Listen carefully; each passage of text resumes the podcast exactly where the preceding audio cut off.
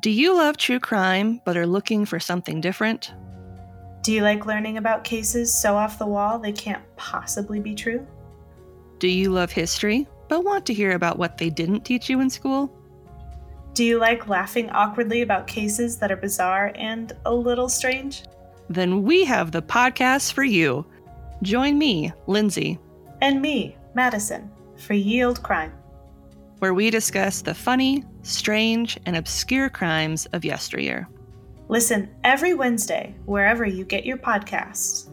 And we'll see you next time with another tale As old as crime. Go Ask Alice is a show intended for adult audiences because adults want to learn too. Sometimes we cover sensitive material, so please take care of yourselves, and listener discretion is advised. Now, on to the show.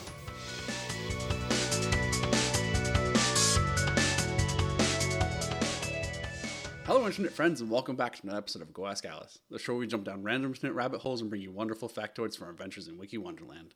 I'm Drew, and always remember to optimize your PDFs. With me is. I'm Lindsay, and I am a registered lethal weapon. What? I'm Gene, and I'm your daddy. oh, oh, whoa. This is the show where we jump down random internet rabbit holes every week. We all start on the same starting page and we wander around Wikipedia using hyperlinks within the article until we land on something we cannot stop reading. We are bursting with excitement to share it with each other and with all of you. This week, we started on a very special page chosen by a very special person, mm-hmm. Swash. Yes, watch. Swash Plate. You've seen him, you know him, you love him. Never heard Gene of loves him. him biblically. Never heard of him. kind of fucking stupid name is Swash Plate. Swash Plate is one of our esteemed patrons who subscribed at a tier that allows him to choose our start page and our question of the week. So this mm-hmm. is a dedicated Swash episode. Before we reveal all of our topics, we do have to answer Swash's question of the week. Yeah. So, Gene, normally it's Sarah who does question of the week, but you are our third member today. Do you want to do our question? Oh, good thing I have this pulled up because I was like, wait, what's the question? yeah, sure. The question is What is your favorite paradox? Hmm. Hmm. Do you guys have a favorite paradox? Me? Absolutely. What's Have- yours? Have you heard the paradox of tolerance? No. Oh, uh, it like Oh, you, oh. at what point? At what point do you become too tolerant of toler- intolerance, kind of a thing? Ye- kind of, yeah, yeah, yeah, yeah, yeah. So, um, yeah, it, it's it's kind of like the cyclical thing where it's like, how do you tolerate intolerance? You can't, mm. because if you mm-hmm. do, then the intolerant people will try to destroy the tolerant people. So you have to kind of like be a hypocrite, a hypocrite, and be intolerant of the intolerant. Yes. That is fascinating. Yeah, to ensure the survival of the tolerance, Exactly. You have to Prime be example. Intolerant. Nazi Germany, like right? yes. Yeah. yeah. Wow, that's a good one. I've never heard like a title for that Yeah. Paradox. I love that one. Always on my mind. Uh, Drew, do you have a favorite? Of course I do. Have you heard of the bear can paradox? The what? No. So, so the bear can paradox. I guess it's kind of like a, a. I don't know if it's so much a paradox, but the problem is you cannot design the perfect bear can. It is impossible What's a bear can? uh, it prevents bears from getting into your like Oh, food. Oh, okay. Like when you're So- camping. Yeah, when you're camping. The problem is there's overlap between the dumbest humans and the smartest bears. oh no. Such that if you design a bear can that's perfect to prevent all of the smartest bears from getting into it, the dumbest humans will not be able to get into it. And if you design it so that the dumbest humans can, in, can get into it, the smartest bears will be able to get into it. Therefore, you cannot design the perfect bear can because there's too much overlap between the dumbest humans and the smartest bears. And that's the paradox. You know, I don't want to know if I land in that middle. Like, I do want to know where we all land. Also, I was totally know. expecting something philosophical. We got bear can. Bear can. great. we we had some very good listener submissions too. So on our Discord, because we have a question of the week channel, we had like all of these great discussions about the different paradoxes people brought up. But Cake Mastermind immediately was like, keyboard error, press one F1 to continue, which is a paradox because if there's a keyboard error, how can pressing a key help you Ah. continue? I didn't think. I was like, "What's the paradox there?" But yeah. yeah, it's using the keyboard, right? Um, Yeah. Moth followed that up with this page intentionally left blank. If that's on the page, the Oh, page is not blank. oh my god. Robin of the Robin fame um, followed that up with a visual paradox. So basically, MC Escher's work that's like very trippy and hard to actually follow is a artistic form of a paradox. Love those, yeah. And uh, we even had a submission on our Instagram that was the grandfather paradox from Michael with a B. Where's the B? Where's the bee? Where's the B? we did. We, we actually had that exchange on the. That's what I commented on his username. If, for anyone who doesn't know, that's a, a famous Vine. yes. Oh, gotcha. Um, Geist followed it up very philosophical and uh, very deep with paradoxagender. So I guess in LGBTQ, um, I guess umbrellas, there is this like uh, paradoxagender that in the very quick wiki like link basically sums it up as um, Schrodegender. so I think it's like Schrodinger's like, is it alive? Is it dead? Is it masculine? Is it feminine? Uh, being a gender but having no gender at the same time. I thought that was awesome. Ooh. yeah, that's cool. Uh, Wakanov, which uh, was just another one of our streamer friends, Wakanov brought up Russell's paradox that states you'll never get this from the name, but if you have a list of lists that does not list themselves, then that list must list itself because it doesn't contain itself. However, if it lists itself, then it contains itself, meaning it cannot list itself. That is. my brain knows my brain just exploded. Cannot compute. Press F1. I'd have to write that out. I just. I. That's like too big brain for me. That one is very hard to follow. Um, if you guys would like to either comment on some of these paradoxes or share your own, the question of the week channel is the best place to do it. Because I was th- I was actually thinking about this the other day. Like there is no good online place to have a serious conversation.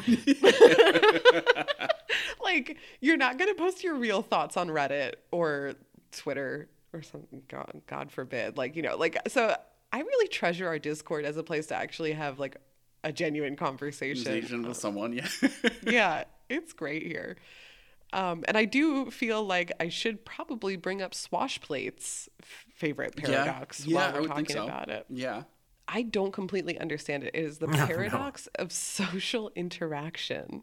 Paradox of social interaction. Yeah. So uh, it is the paradox of social interaction, which apparently means that to interact with people, you have to share like a common understanding about something and you have to have the same interpretation of what you're talking about.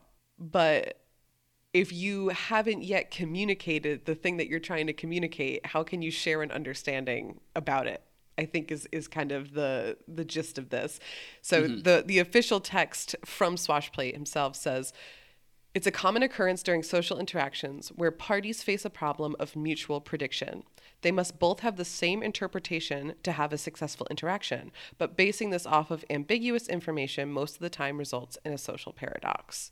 So I think it's that you have to understand each other to understand each other. yeah, that makes sense. and just to add the final member to our list of lists of paradoxes, my favorite paradox is Olbers' paradox, which I love to break students' brains with. Have you heard this before? No, no, please. If our universe is made up of stars in every single direction, and every direction is not distinct or special from one another, then why is the night sky dark? If there are stars everywhere, then why isn't it bright at night? It should be ah. that you pick any direction and travel in a straight line and you'll find a star or you'll find something. So why is the night sky dark? Um, uh, Isn't there, isn't there an actual answer for that though? Like a scientific oh, yeah, answer? yeah. yeah, yeah, yeah. Okay, okay. Yeah, no, it's it's it is true, but there's also just a lot of gas and dust in the way, and you know, light kind of red shifts um, out of our vision. So you know, it's true that there's light in every single direction, but it also means that you can't see it all at once. Yes, true. There's gas and dust in the way. and that's the podcast. So thanks everyone for coming. I think we had a great discussion. Bye. Bye. Okay, let's get to the good stuff. Debatable. What do you want from me now? Oh, where did we start? We started on Demon Core, which, um, from from my loose understanding, is like the the the thing inside of like an atomic bomb, a nuclear bomb. Where I, I don't know. I quickly skimmed over and I was like, "Boring, Swash, you suck." no. No. I want everyone to know listening in that this is special treatment for our patrons. yes. If you want to receive verbal abuse, please be our subs. I've, I've known Swash for over a year. We're good friends. I get to verbally abuse him. And in just one year, you can occur. You can you can get your own verbal abuse by by. That's right. That's right. But it's basically like this core of elements inside of a nuclear bomb, and once it destabilizes from like an impact or whatever, the things interact and fucking blow up, and then all hell breaks loose, and it's not a good time. Well, I, I mean, I There guess that is. sounds interesting in the way I put it, but I wasn't interested when I was reading about it, so I skipped very, very, very far away from Demon Core. Great name, by I the way. that. I guess it sounds interesting when I talk about it, but when you read it, it's not interesting. Excuse me. I think that's the the, premise of. The, I think that's the whole point of the show. yeah, I mean, yeah. At the end of the day, yeah. But um Okay. so where did everybody end up? I I was so I was trying so hard. I was telling you guys on Discord. Um I really wanted to stay on Demon Core. I thought it was a genre of music. And then when I found out what it was, I was like, oh my God, this is really cool. I almost stayed there, but it's a little too close to work because I work on supernovae, which are basically demon cores inside stars, Ooh. Oh. which could be cool, but I think everybody's eyes would glaze over once I start talking. So I instead landed on dishwasher salmon. dishwasher Salmon. the fuck? That's what you take issue with is the salmon. oh yeah. All right. Wow. Drew. I ended up on something called the loudness war or the loudness race. Ooh. okay. Like the penis game? Wait, what? that was a that was a quick pivot. Well, the penis game, you, you get louder every single time you shout penis until someone Oh. shouts it the loudest. So I guess that is kind of a loudness the war, but penis game. Got it. I thought of Did you not else. play that? No, no, no, no. I- no okay. Moving on. moving on. I've played many of penis games, including that one. Oh my god. But that's not the first one that came to mind. Good. Where did you end up, Gene? um, I ended up kind of on a hodgepodge of different things based on one thing, and that one thing is bogs. But Ooh. ooh, but, but my topic is hidden treasures in bogs, and Oh. and uh, it's subjective what treasures means because some of these are definitely not treasures. So are you going to talk about what you think are treasures? Sure, we can put it that way. yeah. A really nice rock. I've put pictures of really nice rocks in Rocks. the Discord. Nah, no rocks, no rocks. We've got dishwasher salmon, we've got loudness wars, and we've got bog treasures. Bog treasures. I feel like both mine and Gene's are wet. Oh, always. Whoa. Sorry, I need to I need to get out of streamer mode and focus on podcast mode. Okay. Bonk. Get out of here. I think our audiences overlap quite a bit. If you Straight guys to want horny more jail. of this, twitch.tv slash schvantzi will get you more Mm. of this live stream Yes. if you if you can't get enough of Gene. Come at your own Um, risk. And that is a double entendre. Come at your own risk. How about we do? I feel like dishwasher salmon could be a bog treasure. I feel like we could do.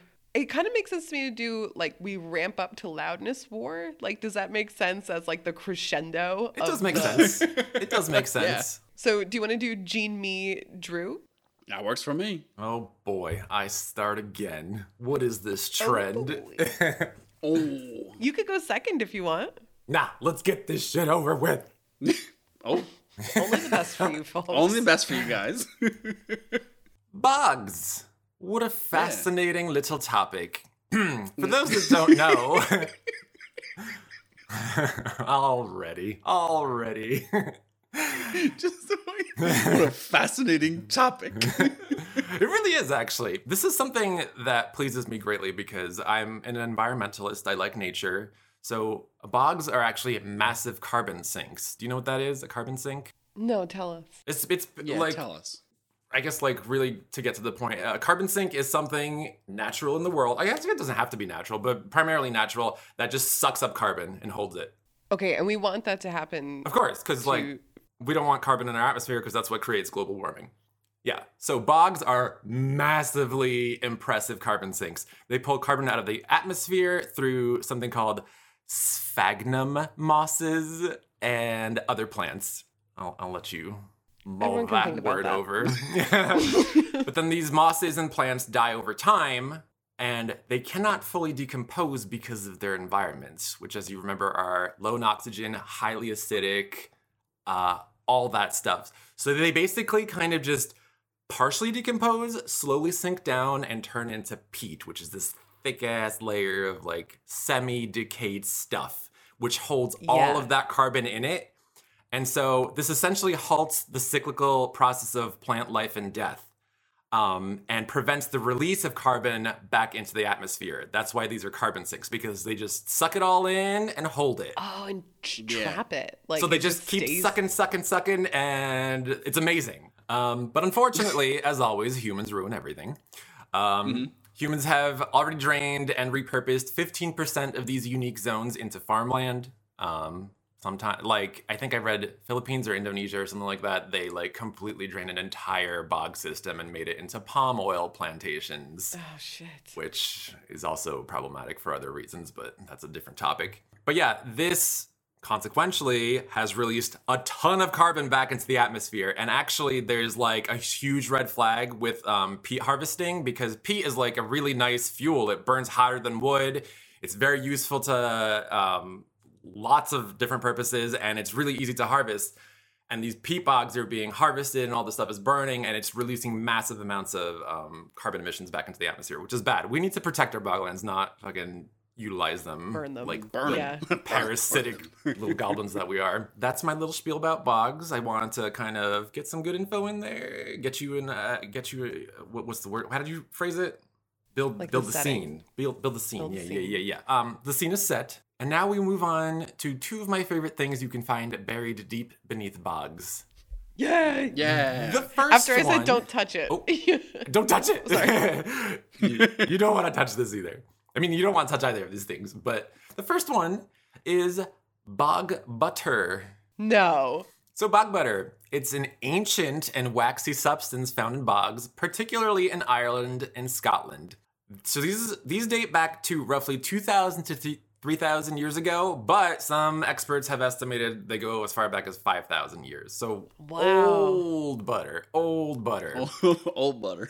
Uh, nearly 500 samples have been recovered since the 17th century, and they are typically found buried inside of wooden containers such as buckets, kegs, barrels, dishes, and churns. Um, sometimes you'll also find them in animal bladders and layered like plant fibers, so kind of like a woven basket type situation. What what sort of state is it in?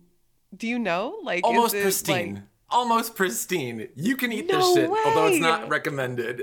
it's not. Wait. Well, so who I'm ate so this and was like, Mm-mm.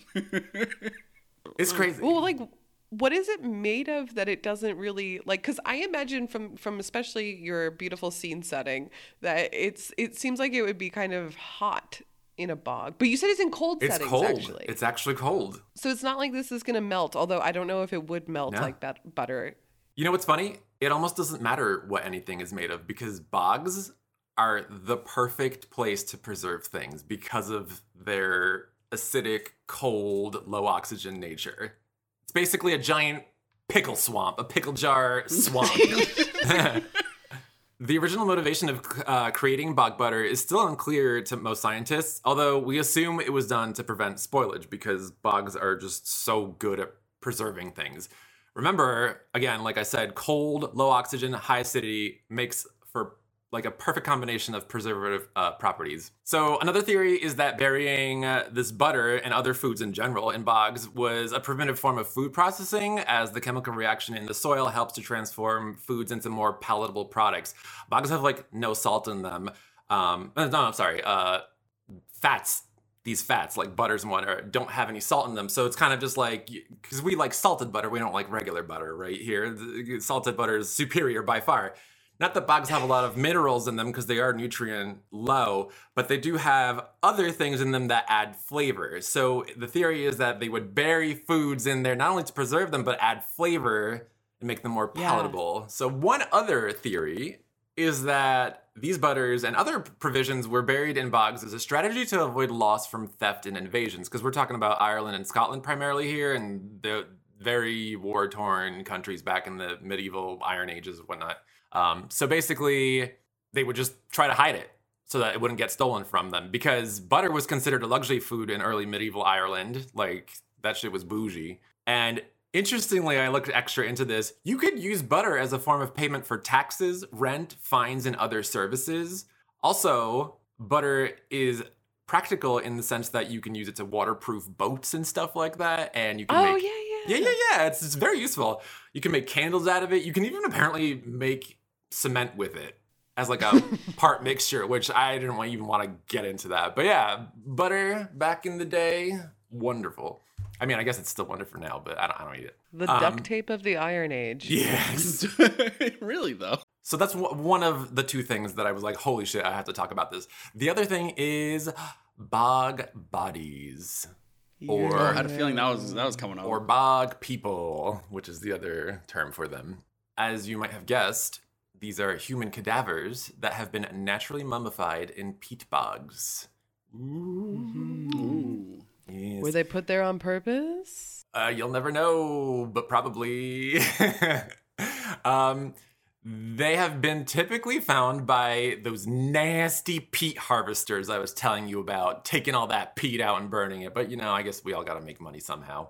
Hundreds of bog bodies have been discovered and recovered and studied, but only about 50 remain intact today. And this is because of really shitty preservative property or uh, methods, I guess, techniques that like only developed after a bunch of them were already found. Um, yeah.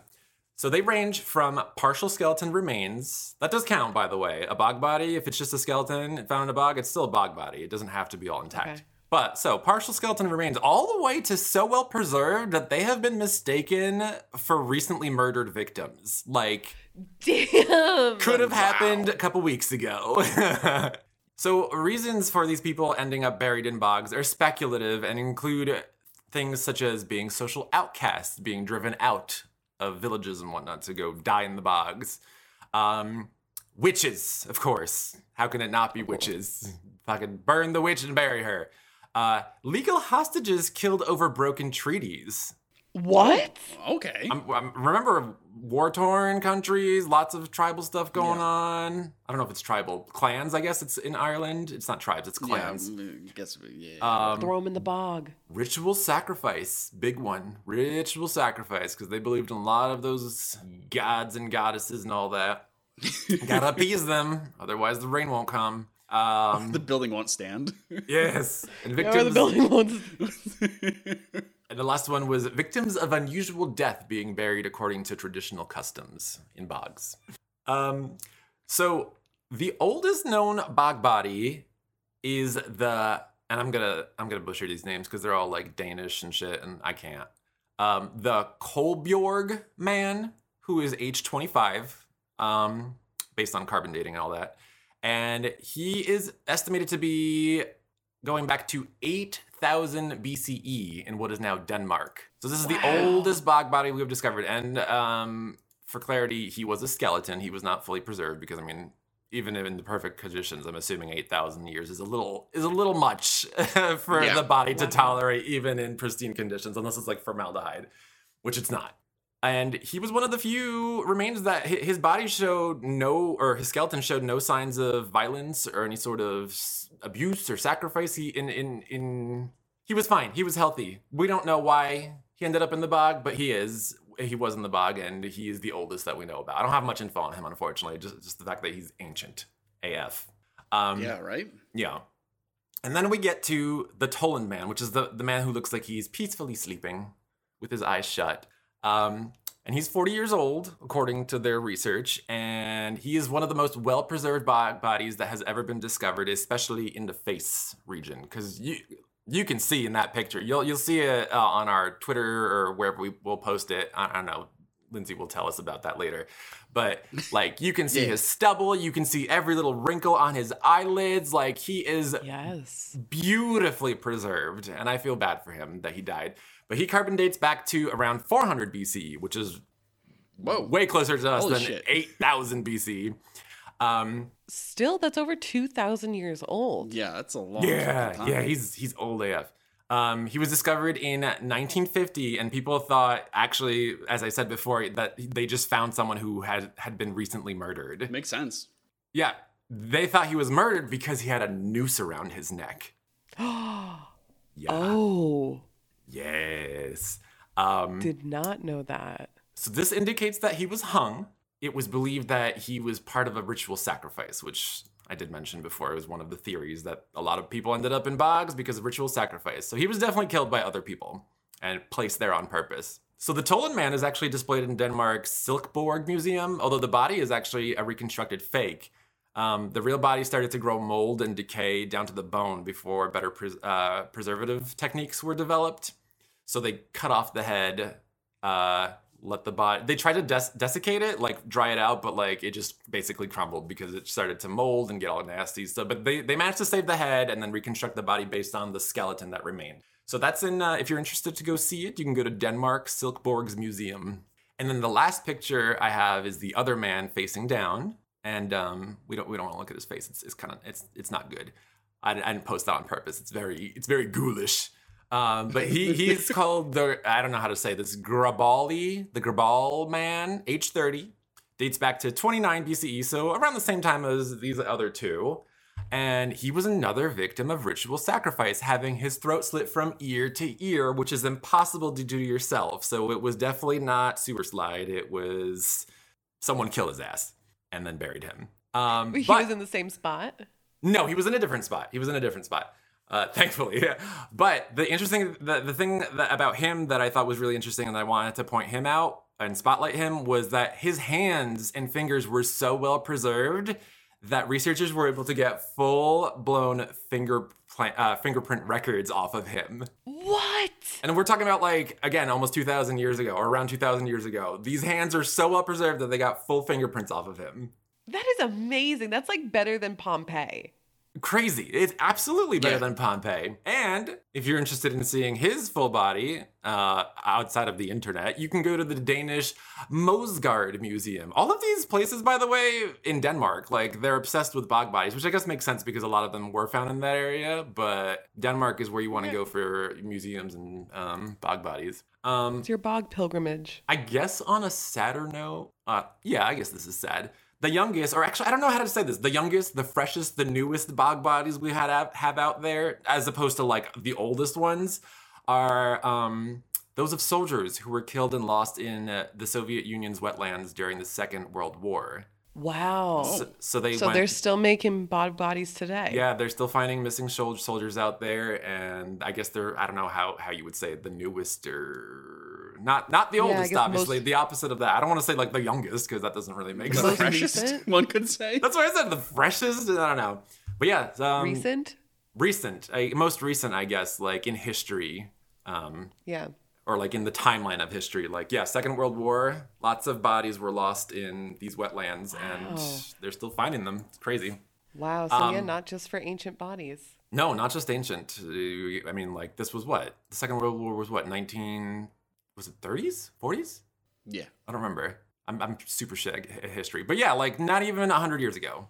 The bugs are doing their thing, preserving, which I guess is a good thing, but I don't know. It depends on your perspective. A couple other oddities to end on, which is just like flavor text at this point. Actually, I, I love. I, I would love to end on this one.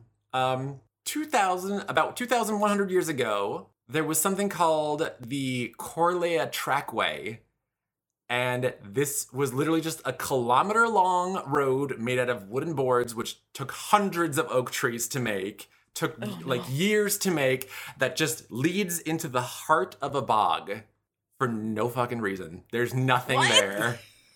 There's nothing there of significance. Nothing. No villages, no monuments, nothing. It's just just goes to the center or tries to go to the center of a bog and then they estimate that it lasted for a year or two and the bog just took it back over. Oh my god. So so these people around 2000 years ago made this giant ass road made out of wood into a bog and the bog just swallowed it up and The people, bog was like, "I'll take that." thing. people you. have much. no idea what it was for because there was nothing know. of significance out there ever. So they're thinking Maybe in ritual shit. Yeah. May- maybe ritual sacrifices. Maybe they use that road to bring people out there, worship their gods or whatever, bury some people, cut some throats. You know, good times. yeah, just dump them right there. Yeah. But yeah, it was taken over, and actually, um, I don't know if it's in a museum or not, but they excavated a portion of it, dried it out, and like made it into like a building or whatever, so you can see the remains of the road like in its dry Oh, state. cool. Really cool, yeah. Uh, I wish I, oh, I should have gotten a picture of that, but yeah, maybe after afterwards. But like, you know, my theory is old timey national park. Because if anybody, if if we just let Yellowstone like grow over, people would find that and be like, they just had these fucking ramps going into what? Yeah. No, what happened here? Yeah. It's just so weird to me. I'm like, what? Why would you make a road into the middle of nowhere and then just be like, yeah, let's abandon this? Sightseeing. So weird. sightseeing exactly. I guess so, yeah.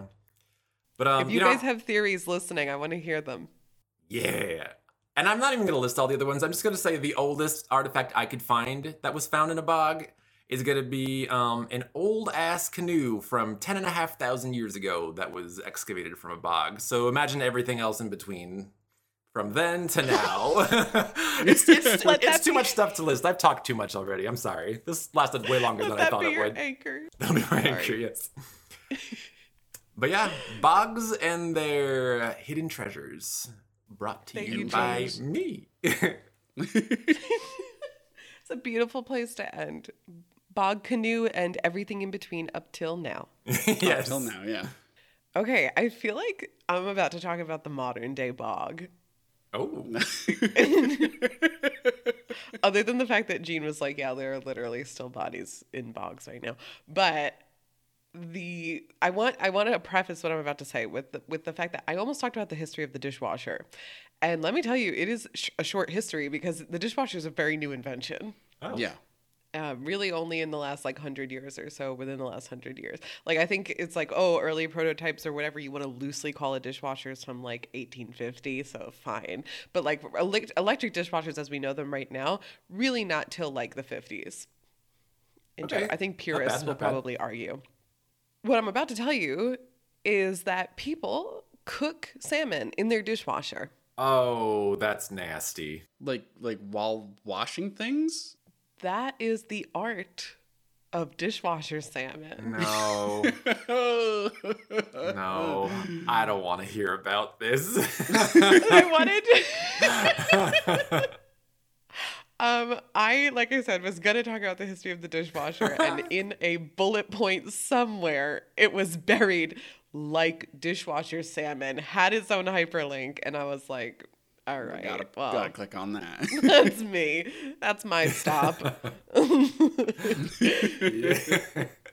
So, dishwasher salmon is exactly what it sounds like. You wrap up salmon with herbs, with butter, whatever, in tinfoil, put it in your dishwasher, and some people argue that you can wash your dishes at the same time. well, I, I would assume that's the whole point, no?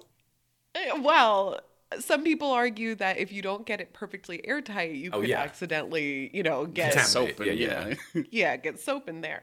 But I read an official recipe and it said depending on the model of dishwasher and the cycle, salmon is broiled, steamed, and baked. and people eat it and swear by it and say that it's delicious. But a lot of other people don't wash the dishes at the same time and just run salmon through the dishwasher as is and it comes out fully cooked. No cooking odors at all if you don't like to cook fish because of the fish Oh, smell. that's actually kind of smart and also still gross, but smart. also the way also i started to kind of get into the way dishwashers work and the idea is that you have these two kind of spinning blades that have holes in them. You force water through them and the pressure of the water forces these like propellers to kind of spin and you get everything nice and wet. And then there's this heating coil on the bottom that kind of dries things.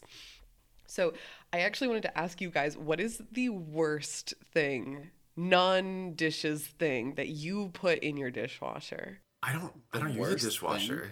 You don't? I wash my dishes by hand like a normal person. Like Gene, a- you're like, don't you live in like a nice house? Yes, so I mean we have a dishwasher. I don't use it though. I'm like this is this seems wasteful and lazy. What the fuck is wrong with you? it's gross. The idea of dishwashers is nasty to me. You like you like pre-rinse your dishes, which you like you al- might as well already be cleaning them at that point, and then you like put your like semi-dirty dishes to just sit there for a while and like grow bacteria on them. And and granted, yeah, okay, like the soap and the hot water would in theory get rid of it all, but I'm like I don't trust a spinning blade to do that for me. I trust my hands and my eyes to do that for me correctly. So yeah, no, I don't use a dishwasher. I don't put anything into a dishwasher. I don't trust them. I don't I don't trust, trust them. I don't believe in them. them. Maybe I'm not. Maybe I'm abnormal. Then I'm not normal. I mean, I I applaud you. I think that's wonderful. I think those are very good reasons and probably better for the environment. What about you, Drew? What's the worst thing you put in your dishwasher? I put everything in my dishwasher. I don't give a shit. Do you put non non plateware in your dishwasher? of course, I put fucking everything in my dishwasher. oh my god. Such god! as That's what? Wait. such as Such as anything, like anything I eat out of, I just fucking put in my dishwasher. Oh, that's I mean, I not what get, I I, get dishwasher. Oh, oh, you mean like, like fucking what? Uh, Like a, So I I put my kitchen sponges in my dishwasher. That's fine. That's Okay. normal. Well, I will say what made me feel a little bit more comfortable is that there were some recipes I found where you actually use like an airtight mason jar and like seal that up and then you actually wash the dishes with your food. And I guess that was meant to be a little bit better or you could just like seal I think jars kind Wait, of that way. wait for the salmon. You put the salmon in there and seal it up. Yeah, but I watched a video, like full on watched a video of this couple who were like, you know, flirting and whatever people like I feel like there's like a happy world of like recipes that like people live in. So like this happy recipe couple was like, Oh, I love our life. Let's put this mason jar. Like it was like lobster tail or something. They put it in the jar and then just like these sticks of butter in the jar and then like it came out steamed and buttered. Yeah, I can, I mean, I could see. It's just such a weird way to go about it. Like a dishwasher. Why don't you just put that in a pot with some hot water? You know what I mean? if Like you're gonna, if you're gonna run the dishwasher, why not get a little food for reward? Yeah, you it's know? Like, technically oh, efficient. I- I it's like efficient. I get it. I get it. I just hate it. I emptied out the dishwasher. oh yeah, let me take out these steamed carrots as a tasty little snack for my hard work. Honestly, though, like I get it. It's crazy. But I don't want I don't want any kind of cross contamination. I don't want like fish guts on my clean dishes. Well, first of all, no one's cooking salmon with the guts inside, as far as I know. But secondly, that's, that's the whole point of the sealed mason jar. It's kind of genius, and I hate it. It- yeah, I mean, yes, and and I will say that it goes beyond salmon. Even Oprah has recipes on her website for Fuck. full lunch plates that you cook in the dishwasher. and I wrote down the example. It was for noodles, asparagus, and salmon, all of them cooked in the dishwasher all at once. So I will post the link to Oprah's own very own God-given website and show you that even Oprah recommends it. But there is actually a cookbook. Let's see, it had a very pretentious title. Hang on. I can't wait to hear what our listeners think about this. I literally cannot wait. I'm so excited. I have a horrible feeling people are going to come out of the woodwork and say that they do it all the time. That's that's great though. Like I'm I'm literally like this is that you are saving gas and energy by combining two things into one, two two very unlikely things into one, and being smart and efficient about it. It's it's amazing to me. I'm not gonna do I will it, say, but it's amazing to me. I feel like you've completely come around because at first you're like, I fucking hate this, and now you're I like, it's brilliant. This is brilliant. This is the greatest. I ha- I mean I still hate it, but it's brilliant. then uh, Lisa Casali was the author of a uh, actual cookbook for dishwasher recipes, and it's called Cucinare in lavastoviglie. I think it's just it, I think it's Italian for cooking in your dishwasher, and apparently Oh, yeah. the cookbook is only available in Italian. So maybe not pretentious in in, in translation. it's probably just I don't know. I saw the Italian title and I was like, of course, yeah, of course. yeah, it's, probably extremely straightforward. Uh, but yeah, so she has all kinds of recipes of full on meals that you cook in your dishwasher. But I didn't, I couldn't find a free PDF. Uh, so I don't know if she uses the sealed method or the like mm, tinfoil method. I would never. Not in tinfoil, no. You gotta be fucking crazy to do that. I kind of went down a rabbit hole though of like unconventional uses of your dishwasher and what people have done. So, one thing that I discovered was that to clean your dishwasher, some sites recommend using lemon Kool Aid. Like the powder? First of all, mm-hmm. that's a thing? Lemon Kool Aid? Yeah, all kinds of Kool Aid. I didn't know. I thought there was just red Kool Aid and that was it. no, no, there's so. Oh, Today I learned. What the fuck? Did I learn this lemon Kool Aid? That's right. and what I what I was also I I am such a sucker, like guilty pleasure for unconventional cleaning methods. Like one day I read that you can clean the blades of your ceiling fan with a, a pillowcase so that it doesn't like none of the dust falls. You just like put the pillowcase over the Yeah. fan blade, scrunch it down and pull, and there you That's go. it. You got a clean fan blade. So that like I was like I was reading that like in bed at night and I was like Daniel like like hitting Daniel and I was like get out to clean your fan blades. so I happened upon a list of like amazing ways to clean things using dishwasher tablets. So apparently you can throw a dishwasher tablet in your toilet and clean your toilet. Oh, like in Or- in the in the in the top part or the, like what is the thing? The, the tank? Oh, actually, Is it an upper decker or a lower decker? It's an upper decker sh- uh, cleaning strategy. Wait, why do I feel like if you put it in the wrong one, it would have catastrophic results? Just like boiling, bubbling up. I don't know which one. I should have checked. Um, you can clean your refrigerator with dish, dishwasher tablets. You just get them a little wet and scrub. Uh, clean your washing machine by chucking in a dishwasher tablet, and your garbage cans outside. Oh, huh. So it's just a little, Oh, yeah. a little fun you can have inside and outside the dishwasher. But uh, I figured this topic would get a little bit listy if I just keep naming food you can cook in your dishwasher and whatever. Oh, yeah. So I wanted to. I wanted to keep it short and sweet, which is which is great because we got into a much more interesting topic in greater detail. um, I wanted to end on a game, if that's okay with you guys. Let's play. Okay, I have written down, I'm going to keep score with you guys. Your, Oh shit. I have written down unconventional things people have put in their dishwashers, and I want you to tell me whether or not it is recommended to use your dishwasher for this purpose. So I'm going to list an item, for example, golf balls, and you are going to tell me is it or is it not okay to clean in your dishwasher? Got it. So This let's start with that one golf balls. recommended. yes. All right, you're both right. Starting off with one point, both Hell of you, yeah. it is recommended to clean golf balls in your dishwasher, but not with plates. Bras. Bras? No. Bras. I'm also gonna go with no. Damn, guys, you are correct. It is not recommended to clean bras because some of the soaps that you use to clean your dishes could uh, damage the delicate, I guess, Oh. fabric that is on your bras. But um, apparently, it is an appealing option because. I guess number one, people love to clean clothes in dishwashers. I don't, I don't know. What the but fuck? also you because got a washer for that? What the fuck? well, not always. I mean, over the pandemic, I was definitely eyeing my dishwasher like "Mm, it's better than mean- quarters.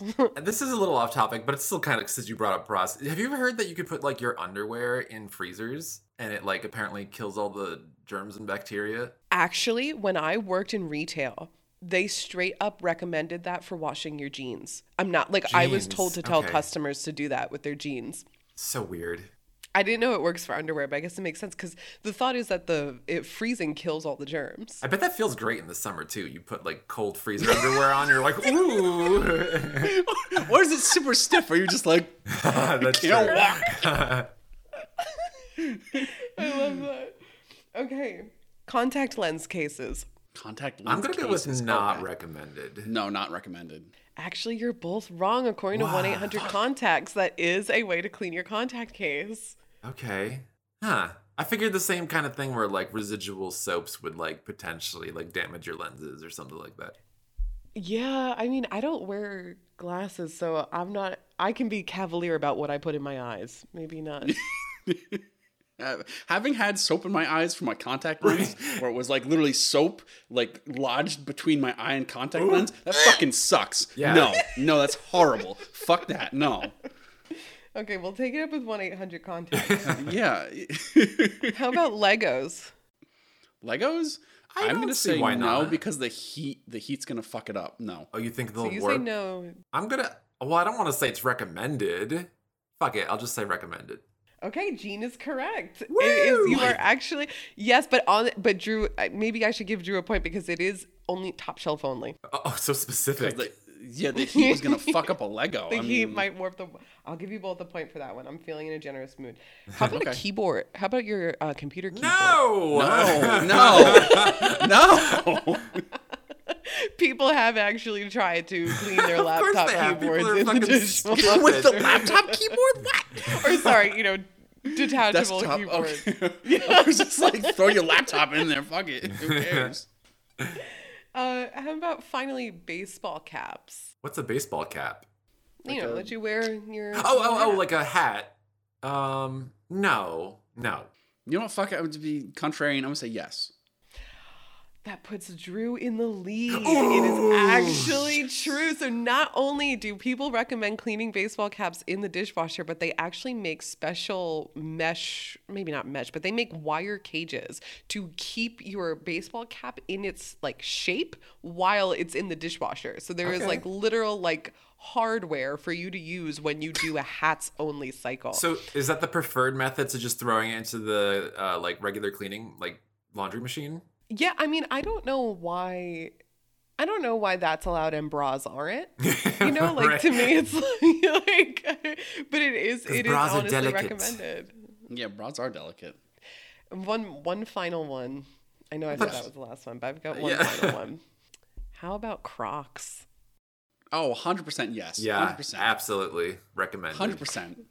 Crocs are recommended to be washed in the dishwasher top shelf only because the bottom shelf Yeah. will shrink them. By the way, by the way, everyone in my life, well, not everyone, but most people in my life, Crocs are amazing. They're so comfortable. They're the epitome of comfort. I was like, fuck it, sold. I'll buy a pair.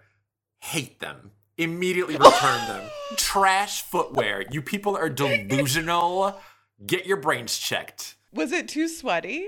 Is that No, mean? they just they're just not comfortable at all. I put them on and I was like, these suck. Like immediately. Oh and I was I was so excited because people finally convinced me. I was so excited. I was looking forward to them. Trash. Did you buy charms for them? No, thank goodness. That would have helped. That would have helped. No, it would not have helped. Horrible footwear. Would not recommend. I I've always liked Crocs. I don't own any, but I've always liked them. Oof, no. No hatred from Nate. And They're But like, they oh, it's so shrink if you put them on the bottom." convenient. Uh, yes, so is like anything else that you can slip on. Like Crocs are not special. What do you wear? I don't know, like just like like regular Skechers slip-ons, and they're wonderful. We're gonna end it on that note. Sorry, I got so testy just now. Actually, you know what? The parting gift I'll leave you is that some people wash their flip flops in the dishwasher, and that is when I stopped reading because I thought that was disgusting. I could see it. I could see it. Not, I wouldn't do it. There you have it. Unconventional uses of a dishwasher. That was fun. Go. Who knew? I mean, I certainly didn't. Amazing. No, no, and I do want to know if people would forget if you have. I want to know if people would try dishwasher salmon. Well, maybe not salmon. Well, I mean, obviously not for me, salmon, but like veggies. But yeah. I would be interested. Be like, let's let's try it. Let's go. Oh, you're braver than I am. I think if somebody told me I cooked this in my dishwasher, I think I wouldn't be able to eat it. just imagine you're just eating it and it just like falls out of your mouth like. Ah. No, I mean, as, as long as I know it was like in a mason jar or whatever, where it's fully sealed, there's no nasty dishwater soap getting in there. Yeah, like it's literally just a, a cooking process, whatever. Mm, okay, you're good. Well, the loudness war or the loudness race, it's sometimes called that. I'm just going to call it the war because I like it. Hmm, yeah. It's a trend within recorded music to increase audio levels, with subsequently which subsequently reduces the fidelity of the audio and is believed to reduce the listener's enjoyment. So it's just Oh. basically increasing the loudness of it, making it less enjoyable or like Is less this dynamic range. throughout? Is it like during a single song, or is this like a trend over history? So this is a bit of a trend over history. Uh, we'll we'll get into that. Well, like that's literally Okay. the next section. Okay. So the first fights of the loudness war, they were actually reported in the 1940s uh, with mastering practices of seven-inch singles, and then this has continued or has been a continuing problem.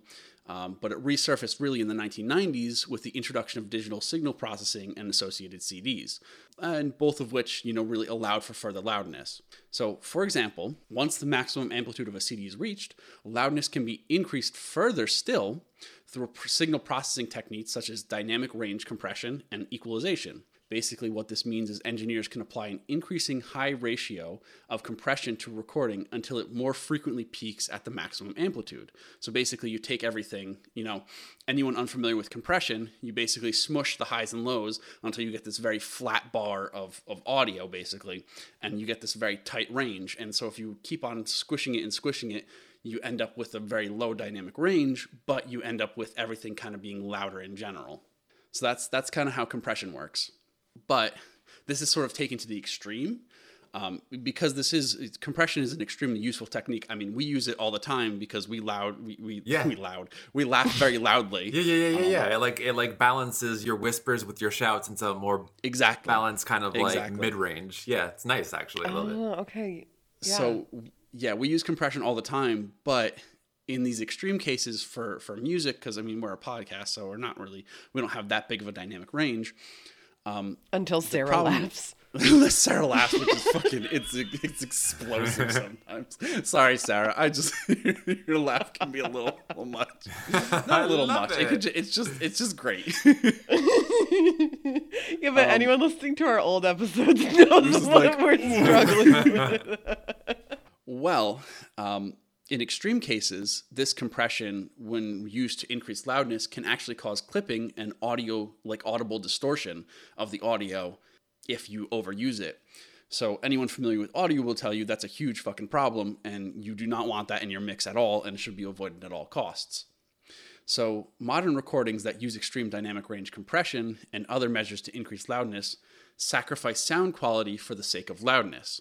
So that's kind of a huge problem because you know you, you're just you're getting rid of this huge dynamic range just to have it be louder, and um, you know this escalation of loudness has caused some serious issues with albums that are you know quote unquote victims of the loudness war, and I'll get into those albums a little later. But first, you know, let's hit some history. Let's let's fucking let's get some history behind us before we get, dive in. History. History. Um, so the practice of focusing on loudness in audio mastering can basically really be traced back to, to compact discs mostly, but this practice still did exist before CDs were a thing. Vinyl, of course, was the primary recording medium released initially, and when 7 inch singles were being played in jukeboxes in clubs and bars, the idea was to produce what's called a wall of sound with these mm. devices. You'd basically fill the whole room with audio.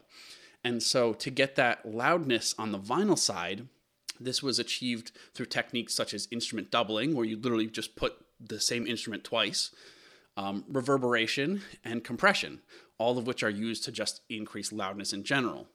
And that's just for bars and, and, and you know clubs.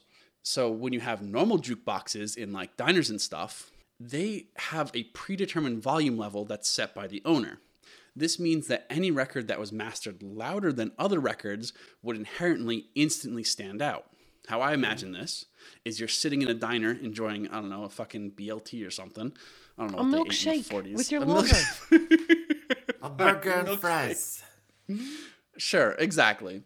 And then there's a little background noise playing. It's just a little music that's playing in the background. And all of a sudden, bam, a new record hits the needle and it's fucking pumping. You're going to remember that fucking song for sure. And that is the start of the loudness war. Oh my god. It makes Yeah, sense. right? Yeah, yeah, yeah. It yeah. makes so much sense. Yeah. Um, That's unfortunate. so this trend, unfor- yeah, exactly. um, So this trend continued into the 1950s, where producers would actually request seven-inch singles that were louder, so they would stand out when they auditioned for radio stations. So basically, you have these seven-inch singles that Is were the just like idea that if it's loud, they don't have to be talented? Like, you know, if you if you hear a loud noise, you're not going to be like, "Oh, but actually the pitch was off." You know, like you know? I think it's more of loud is noticeable. Um, Okay. If you if you think about you know I mean this is a very very extreme example but a pin drop versus a gunshot you're gonna notice the gunshot you're not gonna notice the pin drop But do and you that's just pure want to notice the gunshot? I mean, I okay for bad example, I guess, or hypothetical. Yes, Yeah. you want to notice the gunshot, but like, do you want? Yes. do you want to be attracted to like a super loud, obnoxious thing compared to? I mean, uh, uh, okay, this is a bad example all around because nobody cares about a pin drop either. But you know what I'm saying, yeah, right? yeah, I, know, No, I know what you're saying, but I, I think it's the the loudness level. It, it's it's not it's not distorting the music completely. I mean, we'll get into that, but Ah. it's not distorting the music completely. It's just generally louder, and so it's just more noticeable. That's that's the whole key here. Is that it's just like because it's generally mixed louder, it's just more noticeable. You- I mean, there do you might know- be Oh, sorry. I was just gonna add go? it might be a, oh sorry sorry Dean. It might be it might be a bit of an evolutionary element because I've Yeah. heard before that when you're born the only thing you're afraid of is loud noises and falling. Huh. I guess that could be an evolutionary thing then. I was gonna say th- gonna say? this reminds me of you know how like vines and whatever like quick videos where people are like haha funny where people try to outdo each other with how loud the background music is or like how loud the reaction is to the point where you're like ow like that hurts my ears I fucking hate you for Yeah. making this this is what this reminds me of it's like look at me look at me I got the loud funny thing and you're like it's not funny it's just annoying at this point Yeah. Yeah. I think I would say that this is kind of similar to that. It's just it's not it's not the at the point of annoying. It's Right. just so that it stands out. just It's to that edge it's- out it's pu- over over Yeah. your opponents or whatever competition Exactly. Yeah. Your competition. So that that's kind of how I saw it. And Yeah. and this this trend really did continue in the 1960s and 70s with compilation albums where, you know, popular hits from different artists and things would all be put on the same album. Some artists noticed that their songs were quieter than other artists and they would then remaster their songs to be louder to compete with those other artists on that album. Wow. And so you're basically building and building and building up this loudness war, and Arms and the main the loudness race exactly. Um, I said arms race. oh, the arms race. Oh, I mean, it's both the same thing. I mean yeah same thing yeah the concept yeah the the main issue is that with producing loudness on vinyl there's major limitations with vinyl itself like because if you increase loudness so much it literally becomes unplayable and this is where CDs really stepped in because they removed that restriction completely and allowed the loudness war to really really continue so we'll begin in the 1990s i know CDs were used in the 80s but you know we're gonna go with mostly the 90s because the 90s were really the loudness war uh, kind of took place and um, because also CDs were the main medium of music being distributed in the 90s. yeah Um, so the early 90s mastering engineers had learned to really optimize the CD for the medium. So they kind of had some experience in the late 80s, as I said. So again, in the early 90s, CDs with louder music levels began to surface, and CD levels became more and more likely to bump up to what's called the digital limit, which is literally the loudest you can be possible. Uh, this resulted in some recordings where peaks would hover around 0 dBFS and occasionally reach it. So this is significant because a dBFS measures is literally the measure as a decibel relative to full scale, and a measure of zero means that the recording is hitting the digital, like the, the literal digital max. Hitting that high of a dBFS can cause some serious clipping issues and can even distort your audio, but people were still aiming to hit that. when you say a little nuts to me. When you say clipping, like it cuts out, is that what that means? Yes. Okay. Yeah. So when when you hit, it's like um, I was just about to use an example from work, but that doesn't really doesn't apply to a lot of people. So basically, when when you have signal, if your signal hits beyond what you can process, it flattens out. And so that's that's what clipping is: is you're not getting the full range of something. Got it. It's flattening out Yeah, yeah, because yeah. it's it's literally hitting the max. Yeah. Got it. So So like um, the- saturation. it's it, that's exactly what it is. It's it's a it's a, a an audio saturation. Okay, I will admit that when memes have an audio saturation scream in them, I think they are very funny. Loud is God funny. damn it.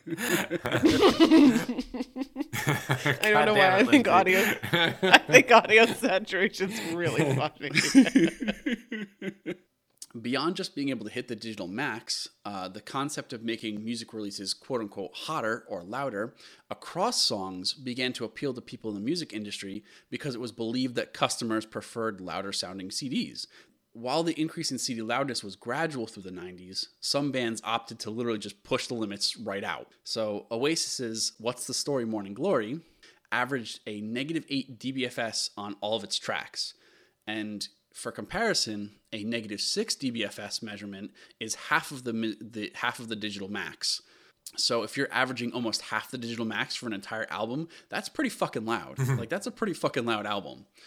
Um, This is and why all the old people are like, the kids are playing music too loud. Oh my god. Exactly. You're right. Yeah, ex- that's exactly it. The music's and- too loud. Music's so loud in my ear. Oh, sorry.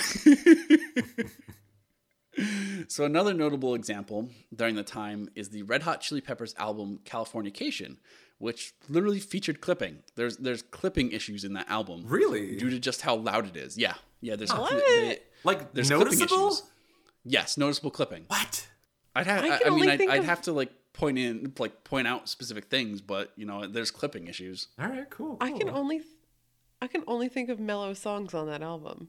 Uh, well, the we'll get into this as to it depends on how you're listening to it because we'll we'll get into that. Yeah. Um, Okay. so so now we move on to the two, we move on to the 2000s where the loudness war is definitely in full swing, especially with some big remasters, re-releases, and greatest hits collections. So a big example that received a lot of coverage in multiple news outlets was Metallica's Death Magnetic album, which you know this was. Basically, the CD version of this album had such high average loudness that it pushed the peaks beyond digital clipping and caused literal distortion of the audio because it was just so loud. That's so metal. I guess so. Some of you gamer boys and girls may be thinking that album was DLC for game for Guitar Hero 3 and oh. it didn't sound bad there. Well, you're right about that. And that's because it was remastered for Guitar Hero to include a much, much higher dynamic range and reduce clipping, just basically reduce the loudness of it compared to the CD release. Oh, cool.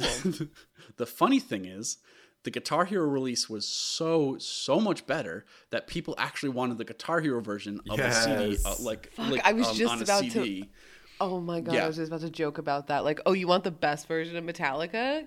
Guitar Hero. Guitar Video Hero, yeah. games to the rescue. They um, Check out this bootlegged Guitar Hero version of Metallica. they they literally wanted that on CD to replace their official release CDs. That's amazing. And, I actually listened back to the CD version, and it is loud. It is real loud, and I would have wanted the Guitar Hero version as well. And Wow. um, this is this is unconfirmed because I saw it in a YouTube comment. So fucking take it as Oh value. no. um, basically they said that it's it's so much better on Guitar Hero because it was they were sent an unmastered version of the songs and they were able to remaster it that way versus having it just be the CD version. So that's that's I mean that's just like a fucking comment on YouTube, but I believe that's it. just yeah, I could see that. yeah. Anyway, um, the pushback against the loudness war really started to mount, and famously, Guns N' Roses, their album Chinese Democracy, um, the artist selected the least compressed version of the album to be released. And the mastering en- engineer Bob Ludwig was extremely happy with that decision and basically said that fan and press backlash against the recent heavily compressed recordings finally set the context for someone to take a stand and return to putting music and dynamics above sheer level. So basically, he's just he's just shitting on on these these loud albums because what's the point of them? They're they're Yeah. reducing dynamic levels for you know just loudness. So now we get into the 2010s where pushback against loudness is in full swing. Hell yeah. So so much so there was a dynamic range day organized to raise awareness against issues of loudness and promote the idea that dynamic music sounds better. So the mastering what? That's such a weird day. well, I There's mean, a day I for mean, everything now, Lindsay. Sheesh. Yeah, Exactly. well, I, I guess. When's Go Ask Alice Day? Yeah. Oh, let's make one. Oh. Today. today. no. Sure. oh my god. Well, mastering engineer Ian Shepherd, um, who literally organized the day, uh, the the, or the dynamic range day, cited research that showed no connection between the loudness of an album and the sales of said album, and he also showed research that people prefer dynamic range in music compared to loud music. Yeah. And then he ultimately argued that file based loudness normalization will render this completely irrelevant, but we'll get into that just a touch later.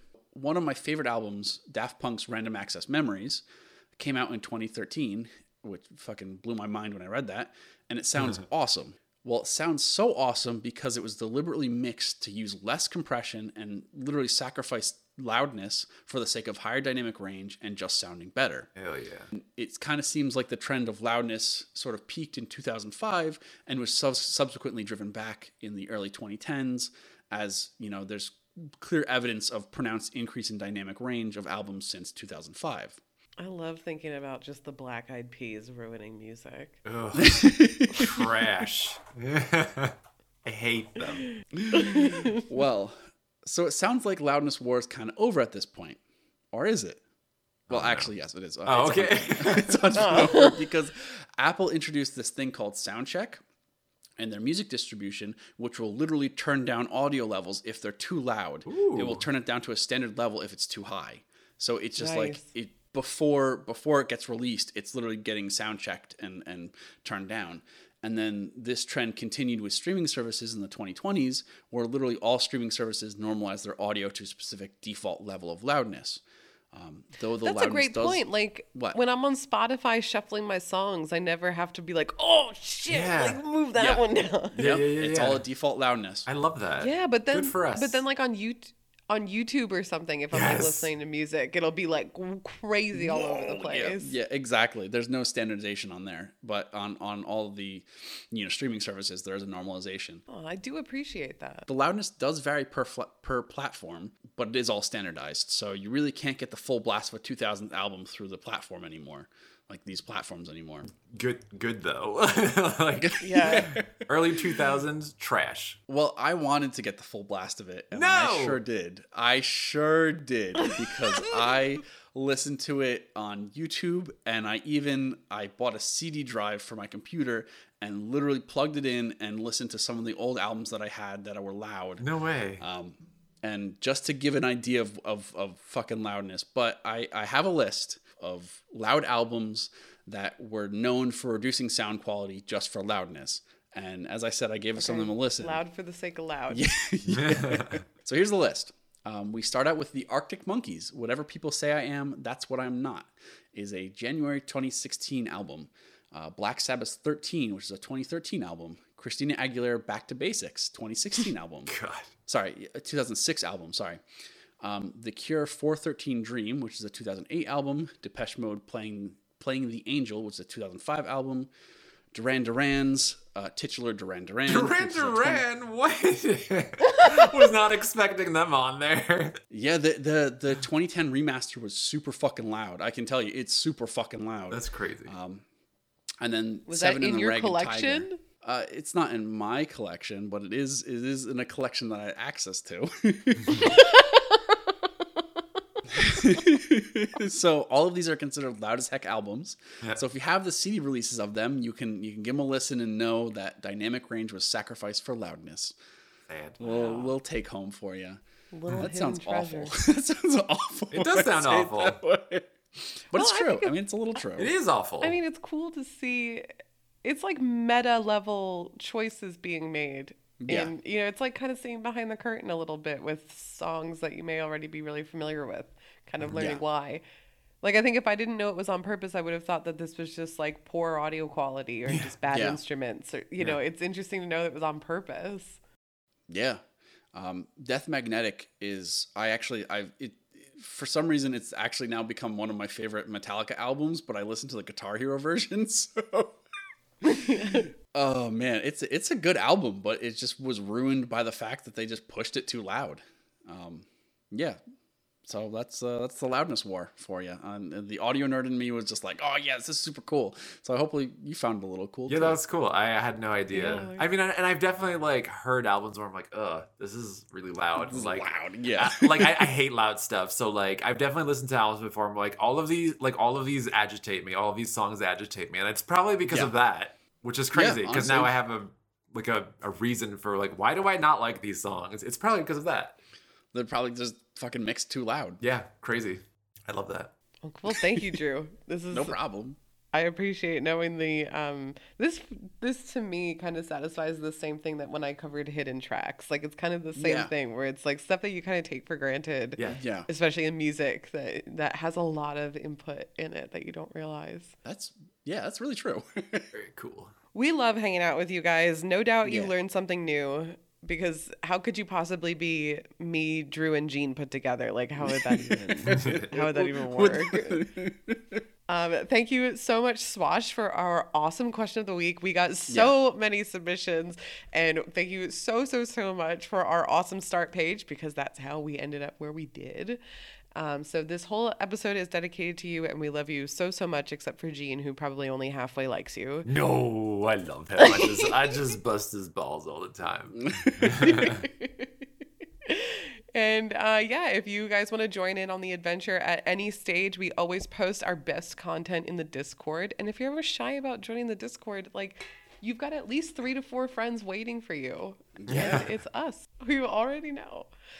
So yeah, come join the Discord. There's links to that in our link tree. Um, you can also find it on our Instagram, our Twitter, pretty much everywhere that we're online. So that's Go Ask Alice Pod on Twitter, Go Ask Alice Podcast on Instagram, uh, which it has been a little bit more maintained. Uh, that's twitch.tv slash schvantzi if you want some more of Gene, Sarah you. Webb Science on TikTok.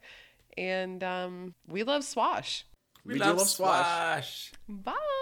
Bye bye. Goodbye.